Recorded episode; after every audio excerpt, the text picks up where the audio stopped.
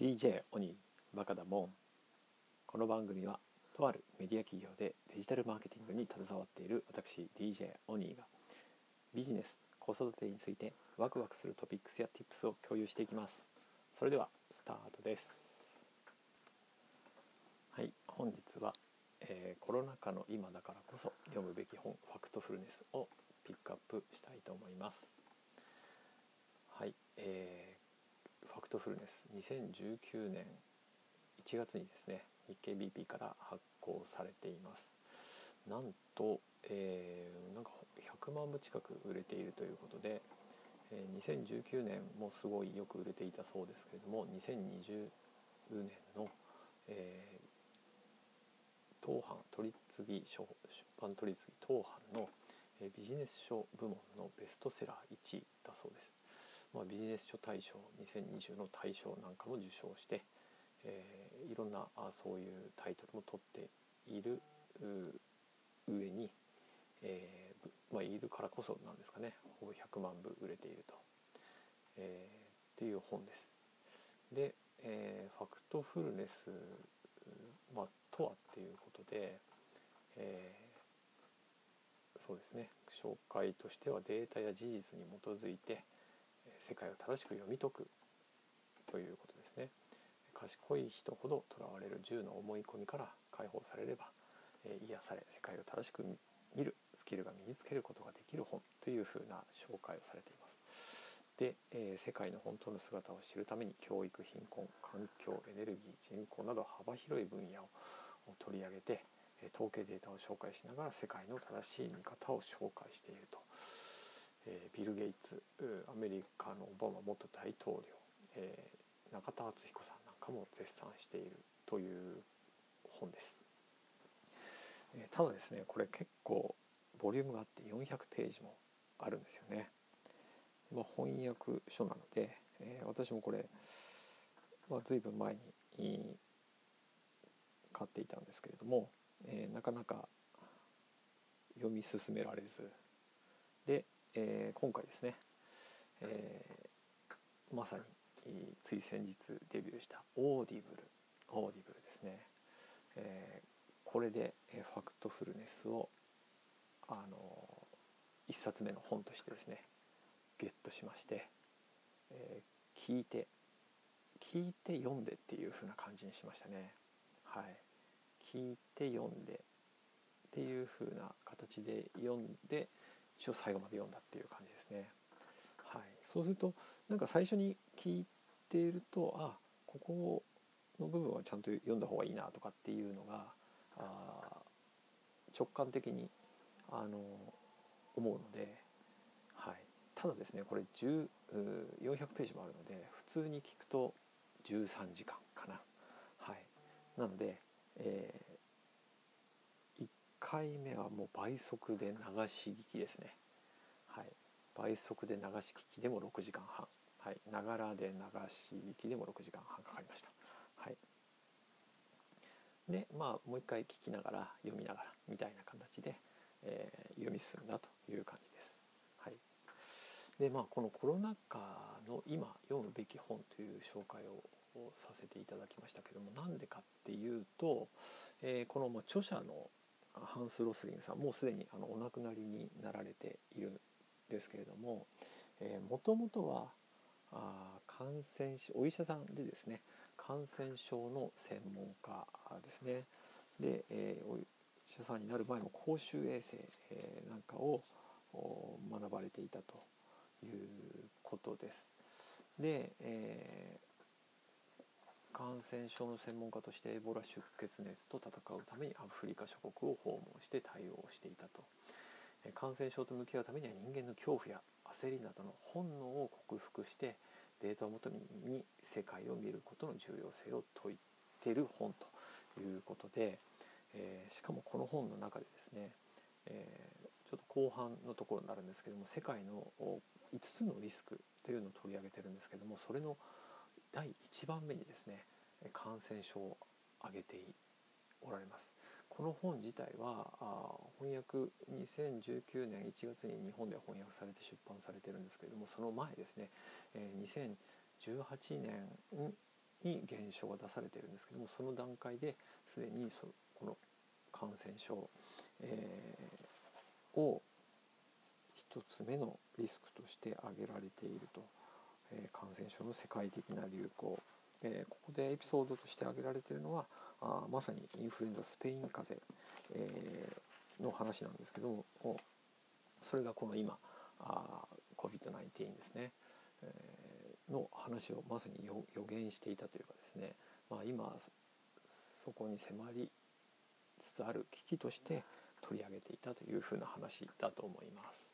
はい、で私この本の中でですねあの、まあ、エピソードとして、えーまあ、特に今考え方として必要だなと思ったのはあの銃の本能とかですね、えー、その思い込みをなくすための考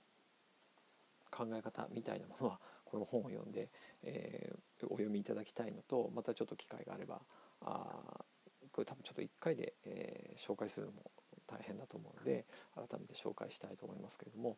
えー、この中のエピソードの一つとしてですね、えモザンビークで働いていた時にあの子どもの医療を携わっていたと。でただ、え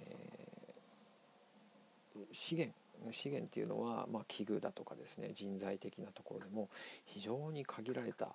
あ状態で、えー、子どもが運び毎年1,000人ほど運び込まれるけれどもまあ救える命救えない命があるというふうな状況でしたと。で、えー、そんな中でですね実は病院に来られる子どもの数はすごく限られていると。実際に亡くなってる子どもの数は病院以外の方が圧倒的に多いと